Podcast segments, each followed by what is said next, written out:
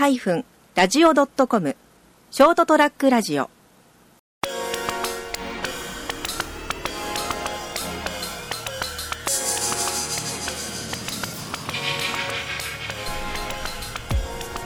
はい。サジャン先生のドーンとやってみようということでですね。はい。はい。えーと、先ほど、今週はですね、まあ、先週に引き続きまた、あの、成田君にあ来ていただいておりまして。はい。成田です。よろしくお願いしまはいえーす。先週、中途半端なところで、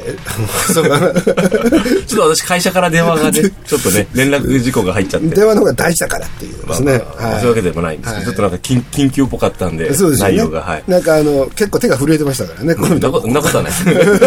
ここれは手だけはっていう感じが、こう、ひしひしとい伝わってきたんで。やあまりかかってこない番号からだったんで、なんか急ぎかなまあ大したことはなかったんですけど。ああ、よかったですね、まあまあちょっとね、はいもうね、やっぱりちょっとあります、あの、仕事場とにね、あの距離がありますからね、何かトラブルがあったりすると、やっぱ心配ですよね。まあ、そうですね。でそうですねと言っとけよ、ちゃんと。もう心配ですよって。それはもうね、全部かかってきますからね。まあね、そうですよね。なんかまあ、いもう今の仕事場で結構責任のある地位にいらっしゃいますので、責任を取らされる。責任があるというよりもい、やいやとんでもございませんよ、もう、責任重大なね。えーまあ、あれですね。とりあえず、こう、まだ知り合った頃高校生だったのにっていう。まあ、それはそ、それ言い出したらきりないですよ。まだ、俺、それ言ったら、あの、横ちゃんだって俺赤ちゃんの時から知ってますよ。もうお子さん生まれてますけどね。そういえばうちの翔太なんか最近ね、あのフェイスブックとか見たらわかりますけど、あの最近あの女装して街を歩いてますよね。ああ、いいんじゃないですかね。楽しいんじゃないですか。すごいですね、あの人はね、もうあのうちの息子ってあれですよね、あのまあ、うちの家族全員言えるんですけど、はいなんかやろうと思ったら、あんまりこう周りがどうこう考えるとはか考えない、それがいいんじゃないですかね。うんやろうって言ったらすぐやっちゃうっていうですね、そっちの方がいいですよ。女装、面白そう、やらそう、っていうね、もうそれぐらいで、楽しいと思ったことは、あの、まず自分が大事ですからね、そういう意味では。でもこれがまたね、ご覧になったと思いますけど。こ可愛いんだよね。おいいじゃないですか。ね、ちょっと貼り付けとこうか、これ、ね、放送にも。そうですね。これね、はいこれ、俺でもいけるかなっていうぐらいの。いけるかなって意味がわかんないですけどちょっとね。ね息子でしょ？そうそうそう、息子なんです、はい息子なんだけどいけるかなっていうこれちょっとぐらいの。って、いいねって。うん、可愛い子で、いいじゃないですかねなかなかの美人が。そういう、こうね魅力をこう自分で発見して、プロデュースして、皆さんに伝えるっていう、素晴らしいと思いますよ。そうですねそれがなんであれ。なんかツイッターのフォロワーが1万7000人もいるっていう。すごいですね。はなんか、ショートトラックラジオ誰か聞いてくれよ、そんなにって、い。ね。まあまあまあ、多分、多分楽しみ方が違うと思うんまあで、あの、そこでのマス的な人数と、まあ、メディアの相性とかもあるし、関わり方もあるんで、やっぱじ、実勢に乗ってるんじゃないでしょうか。負けてるよね。まあそうですね。いいんじゃないですか、負けて。負けて。るいいんですよ。大人だね。はい、うん。そうやってこう若い才能のある方がこうね、支持される。素晴らしいじゃないですか、あれで才能あるのかね、あれ。そういう意味で言うとでも実際何らかの才能があるわけですよね、まあ、そうですよね。うん。あとはそれをこうお金に変える、ああ、か、そそここ弱いよね。がハードルが高いですよね今度はそうですよ。うん、そっからですよね。ね。まあ、ちょっとショットラックラジオもそろそろね、考えなきゃいけないっていう、ずっとそう言いずーっと言い続けてますけどね。まあ今どっちかっていうと今現状維持ですからね、まああのあれですよ。僕の仕事が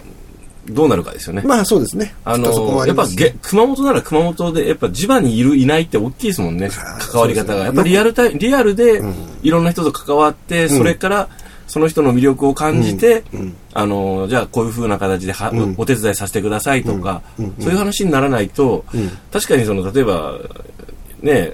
テクノロジーを使って、あの会会話というかねお話もできるし、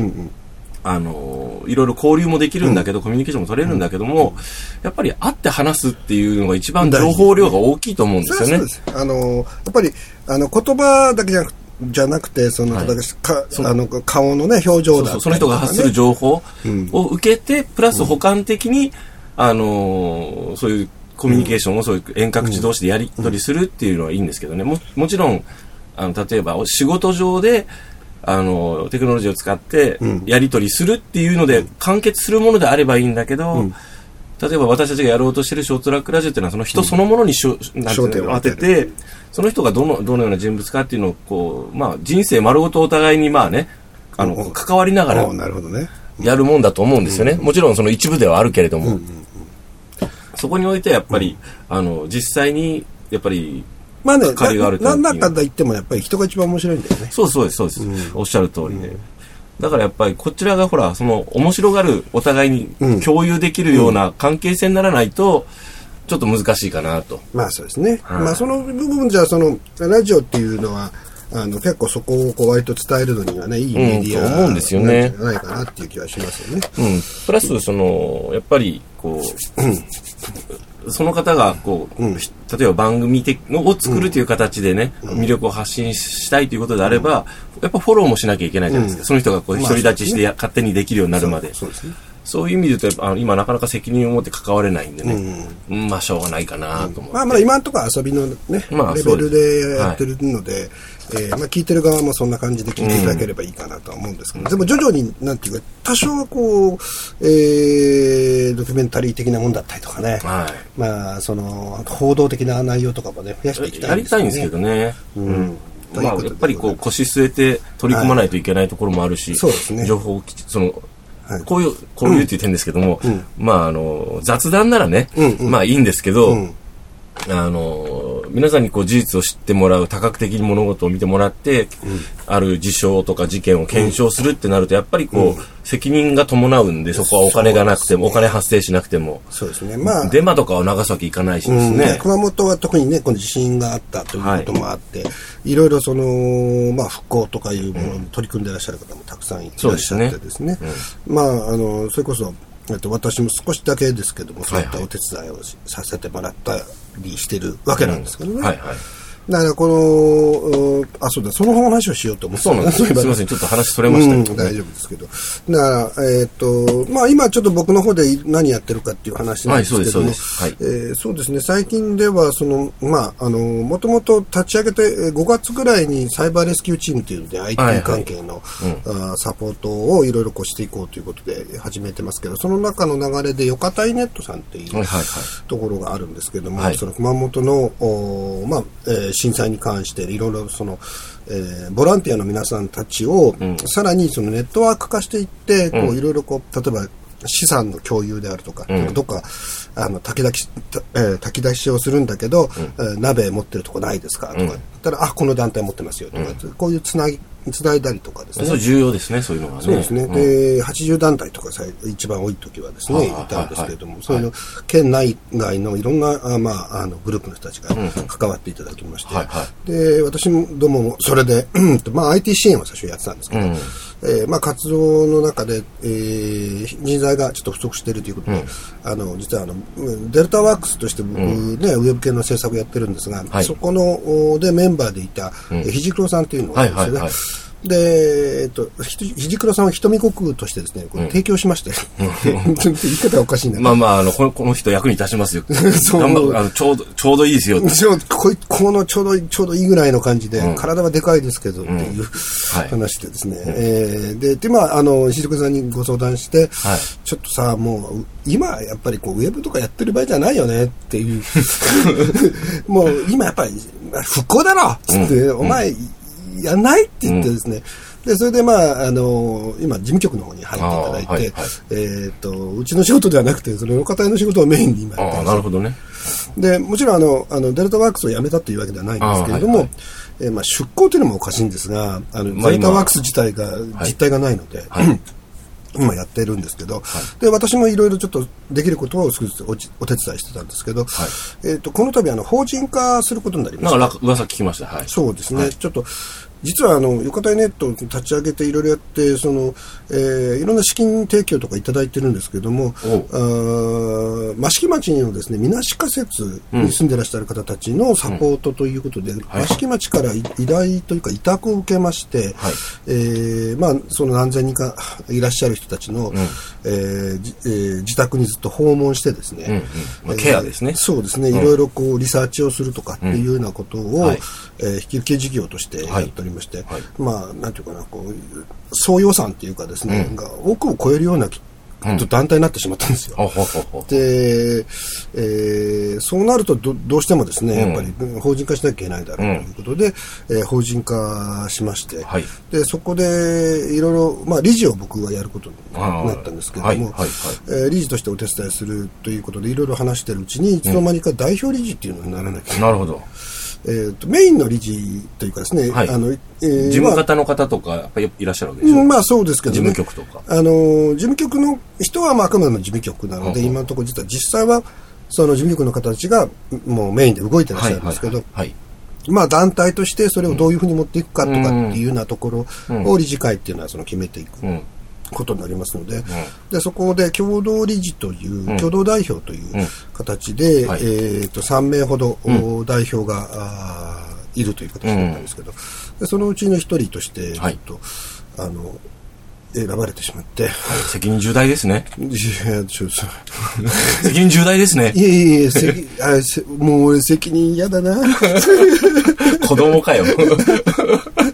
でもわかります。責任取るの嫌です。えー年年取るとね。ね、まあ、ただ、そういう役割を、まあ、じゃあ、俺がしょ、しょい込もうかって。うん、まあ他の人やんないったらやるよっていう感じそそんなわかりますね。はい。で、まあ、当然、あの、ボランティアなので、理事には、もちろん一銭も金にはならないんですけれども、えええーまあ、これは何か、その、少しでも地域のためになることであれば、ですねはいあの、お引き受け、おお引き受けしたいなと思いまして、はいえー一応、やる、本当に、まあ、2、3日前に就任がはい。決ままたりました。肩書きが一つ。肩書きね、もう肩書きというねかね。うん。お仕事がね。そうですね。で、それで、これからまあちょっとその辺のところのことをやっていかなきゃいけないんですけど、やっぱりなかなかですね、あの、うんと、表面的に今回のその、えー地震の被害っていうのはこう見えにくいわけなんですけれども、そうですね。うん。えー未だにその、そういう避難してる方たちが4000人ぐらいいて、うん。とかですね、そういうまあ事実もあってですね、で、そういう人たちに対して、まあ、特にみなし仮設に関しては、うん、と十分に支援が行き届いてるわけではない、えーまあ、あの家賃補助とかありますけど、うん。例えば集団の仮設にいらっしゃるところにはこういろんなこう物資とかも届くわけなんですけども、はいそういうあのみなし仮設つまり普通のアパートとか、そういうところに住んでらっしゃる方にはまあ個別に行くことはほとんどないわけですまあ、よ、見えにくいですしね、支援するのもやはりなかなか、あの個人情報保護の問題があるからそうですか。あなるほどね。そういう人たちの住所とか明かせないんですよね。まあまあね。うん、で我々も我々は行政から委託を受けてますから、うんそのまあ、いその中の一部の人間とかですね、うんそういう、えー訪問とかのリサーチとかの人間にはその住まあ所もちろんとか分かる必要ですからねわけなんですけども必要な情報とそれに関しては一切、まあ、もちろん口外もできませんし、うんまあね。でそうなってくるとおそういう人たちに対してどうやってアプローチをしていくのかっていうのが、一般的ボランティアでは難しい。という状況があるんですね。はい。でそれで事務局の方からのお発案で、うん。えーつながるカフェというあーそうあの逆に来ていただく場所をもうちょっとその小さくですね、あちこちに作っていこうとうん。うん。うん。いうこ活動を今開始してまして、はいはい。っていうのがこの前実は一回そのつながるカフェの、うん。えー全体のやつをやったんですよ、うんうんうん。でそしたらやっぱ600人ぐらいの人が来ていただいてですねあのある小学校をお借りして、うんはい。そこでいろんなイベントをやったんですけど、ん。やっぱりそこにはその普段やっぱりどうしても孤立がちになってしまう、うんうん、いろんなパーソナルの方がいらっしゃるから、しょうがないのはしょうがないんですけど、だからといって切り捨てるわけにもいきませんしね。だから結局そのどっかにアパートに住むのはいいけど、結局地元の人たちとこう全然知らないわけじゃないですか、うんだから周り近所とのそのお付き合い。もなくなるし、ちょっとこうみなし仮設に入ってる被災者であるっていうことが、うーまあ逆にそのちょっとマイナス要因となってですね、周りにそのことが言えないとかですね、いうようなことが起きたりとか例えば、その不動産にしてみてもそのみなし仮設として貸すことを、ん。えー嫌がる大家さんも結構いらっしゃるんですよ、まあいろんなタイプの方、考えの方いらっしゃるでしょうから。結局2そしたらみんな出ていくっていうのが前提にあったりするじゃないですか。うんうんうんだからそういう方たちには貸しませんっていうような、まあ、考え方の方もいらっしゃるですね、経営上ね。はい、っていう状況もあったりするんですね。で、その、被災者であるっていうことを、こう、公然とこう言いづらいっていう雰囲気が多少ある場合もあるらしいんですね。まあ、まあ、そう時と場合と、あとね、そういう状況によっては。でとますますそれで孤立化していって、例えば、まあ、最悪の場合孤独死であったりとか、うんうんこういうことにつながっていくということもあって、はい、はい。でこれはまあやっぱり何か形にししなきゃいけないということで、えー事務局の方でその、うんじゃあもう少しそのこの前やってすごくこうたくさん来ていただいたので、これやっぱり必要だと。うん。いうことで、その県内各地にですね、そういう場所を提供していただける人たちっていうのを募集して、えー例えば、えー週の、まあ、1日でもいいから、この日は、あーそういう被災者の方たちに関しては、ただ飲み食いの一部はこう無料にするだとか、そういうような形で、えーちっちゃいカフェ、う システムを作っていこうと。いうようなことを、まあ、これからやっていくという感じにはなってますね。はいはい。まあそれ以外にも、うん。えっ、と、今、すみません。えっ、と、今、割と問題になっているのが、はい結局その、えー建物を、まあ、例えば半壊とかで、こう壊して、うんえーしまわなきゃいけないんだけれども、その、家財道具ですね。うんうんうんこの家財道具の処理は自分たちでしなきゃいけないのが基本なんですよ。うんうんで、そうすると、その、例えば廃棄物として、それを業者に頼むと、それだけで数十万とか、まあ結構な金額になるでしょうね。出すと100万超えちゃうんですよね。これができない。うん。まあ、銭がね、かかる。お金がまずない、うん。で例えば体力がない、高齢者の方たちで家財道具をそうやって処理することができない、うん。でそのためにその壊すことが遅れているっていうのが実はたくさん出ているんですよね。まあ実際にそのた危険な建物であれば、周りにもはいその放置すると危ないし、はい。あの同源化せんといかんですよね。うん。そうですね、でそれでボランティアの人たちとかがすごく頑張ってですね、そういうところの,、あの廃棄をお手伝いされたりとか、うん。いろいろしている、してはいるんですけど、はい。やっぱりこう十分ではないのと、えー徐々にやっぱりボランティアの数自体が減っている。まあそうですね、やっ1ぱり。年経ちましたからね。はいでそういうことで、えー実は僕の身の回りにもそういう事例があって、うんうん。壊せずにいるっていうのが、まあ、うちの妹ですけどね、そう。で今ずっと僕も手伝いに行ってるんですけど、でそういう状況がまあ発生していて、でこれに関してはあの、まあ、取り壊し業者の中にはですね、まああのー業者主体なんですよ。うんうんうん。あのいいよ、持ってってやるよって。うんそうそうそうもういいよって。そう、うん。いうようなところももちろんあるんですよね、うん。ありがたいことに、うん。でもそれは全部ではない。まあそうですね。それとまあ、もし持ってってくれないとしても、その人は手順通りやってるだけで別に悪い人っていうわけではないですね、ね。話聞くと。だからそれで、えーっとじゃああの、えーまあこれ妹の例ですけども、どのくらいその外に出せばいいんですかってうん。もうそれこそカーテン1枚残してもらったら困りますみたいなことは行政側から言われてる、うん。なぜ行政はそんな風にするんだ？うん、でそれで、そのいやもうわうちの妹ちょっと目が少し今悪くなって、はい体が少し壊してるので、はいはい。もう私できないんですよみたいな、まあそれは自分でどうにかしてくださいみたいな話になってい,、いましてですね、でまあ少しずつなんか担当者の意向によっては変わってきくるみたいなところもあるみたいさじですね。加減だってよくないですね、それはね。こういう事例はこうで、例えば困っている人が多いとか困難であるならそこは行政が税金取っとるんやろ、この野郎って まあね。考えんかいって思いますけどね、まあ。ね。じまあ。ゃあどういう手段があるのかっていうことを、まあ、業あ他の行政の担当者は、ここれこれこういう業者がいてこういうところだったら持っててくれますよとか教えてくれる場合もあるらしいん。です。それは多分正規のその手順では多分ないはずですえ、よね。ちょっと。待って、まず前提として、だってもう、そんな、地震による、うん。で、こう家が壊れたらいい、建物が壊れて、中のか家財道具も使えないわけだから、全部回収す、それお金、銭の問題なんですかね？予算の問題でまあそうですね。だからら、その、え今回特にですね、熊本での問題っていうのは、その、えー例えば311とかの場合には、まあ、あの、災害の特措法っていうのが施行されて、非常にあの、柔軟にその辺って、あの、あはい。運用ができるようになったんですけど、熊本は今回特措法が施行されなかったんですね。それは申請しなかったんですかね？えっ、と、まあ、これは国の判断でですね、特措法がし、えっ、と、通らなかったんですね。おかしいですよね。で、いや、ですから通常の、うーと災害の対応のやり方でしか、あまあ、できないと。で当然あの、とは言いながらもいろんな部分で、えー国も相当金は出している、ん。えーいろんな部分をこうその通常の、えー取り決めの中で精一杯やってるっていうのは確かにあるんですけど、そこ適用すればもう一発じゃない？そうなんですけどね、そしたら あの、まあ、こういう場合もいろいろなですねまたこう選択範囲が広がるんですけれど、まあ、今回それがあできなかったというのは結構一つ大きい問題であったという、誰が判断するんだ？大臣か？まあ、安倍さんなのかな、最最初まあまあ。よくわかんないですけどね。まあ、そこに関して言えばですね。えーははい程よくしてくれよ。えー困ってる人たくさん、たくさんおるじゃないかって。まあ、それと同時にその困ってる実情が、もしかするときちっと伝わってない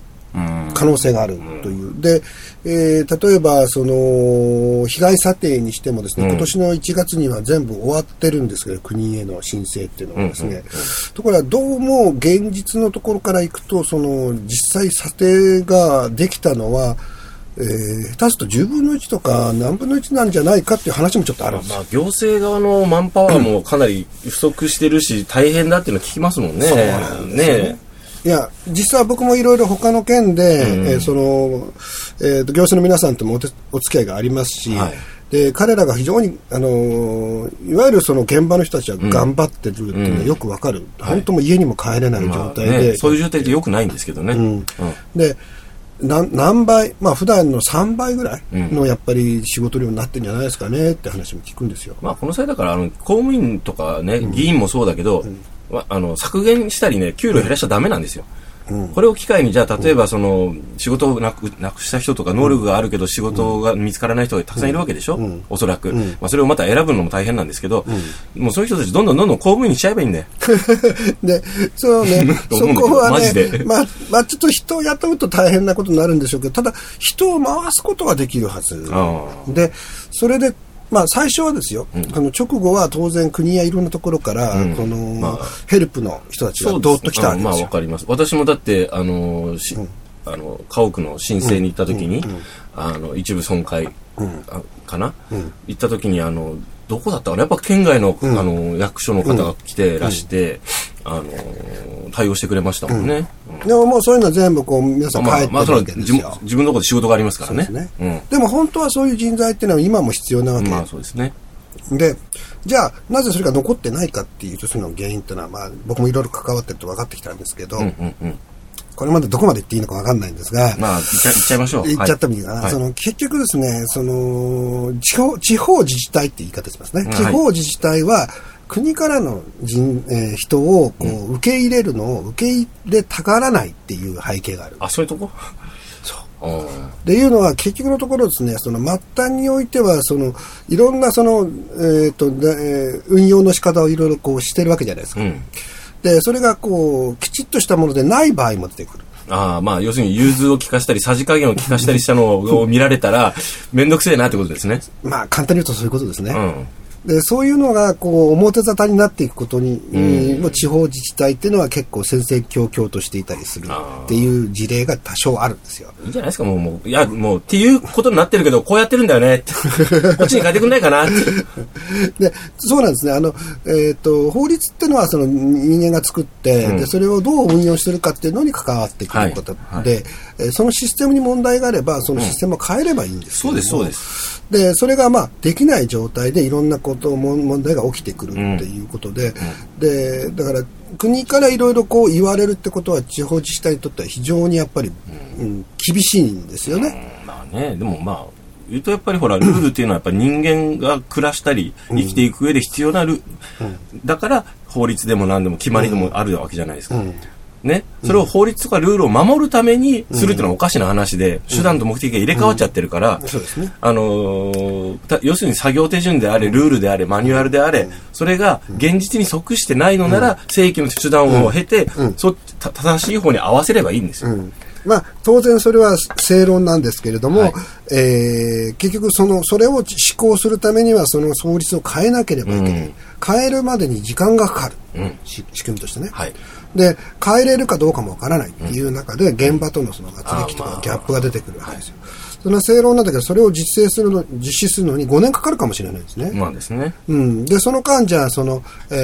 ー、地方の方で、こう、うん。えー、運用ができないとかいろいろ問題が起きているということにもなってしまって、うんうん、まあ、そこのスピード感っていうのがやはり今いろんな部分で硬直してますから、うん、その法律や何かっていうのがなぜ出来上がっているかっていうと、うん、当然その良し悪しだけではなくて、まあはい、利害関係が絡んでますから。うん。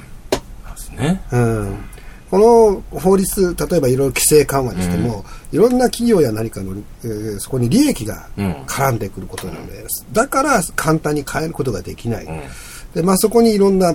まあ、俗議員という言い方あんまり好きじゃないですけど、はい、そういったところが絡んでくると、やっぱりその法律自体が、うん、あ変えられなかったりとか、改悪されてしまうという、うん、こういう問題が、まあ、生じるんだろうなというふうに思いますね。まあ、面倒くさいけど民主主義なんで、一個一個やっていくしかないですよね。まあ、そうですね。うん、で、そういう、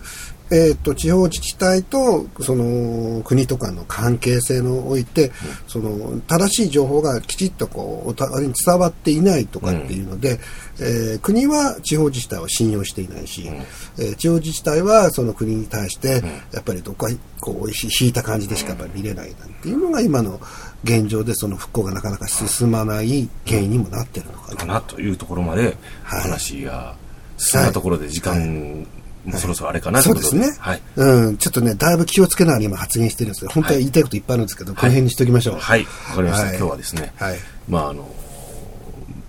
ね、ご子息の女装の話から始めた、最終的には、その、なぜ復興が進まないのか、もしくは復興が進まない、もしくはその中でこう取り残されたり、小さくされてしまう人が発生してしまうのか、というのを、まあ、あの現場、浅川先生なり、浅ちゃん先生なりの現場を見た時の感想といいますか、その雑感も含めてですね。あんま見たくなかったですけど、いろいろ、まあ、いろいろ体験しました、ね、まあ、まあ、関わっていけば見えてくるものもあるということで、お話をお聞きしました。はい、ありがとうございました。ありがとうございました。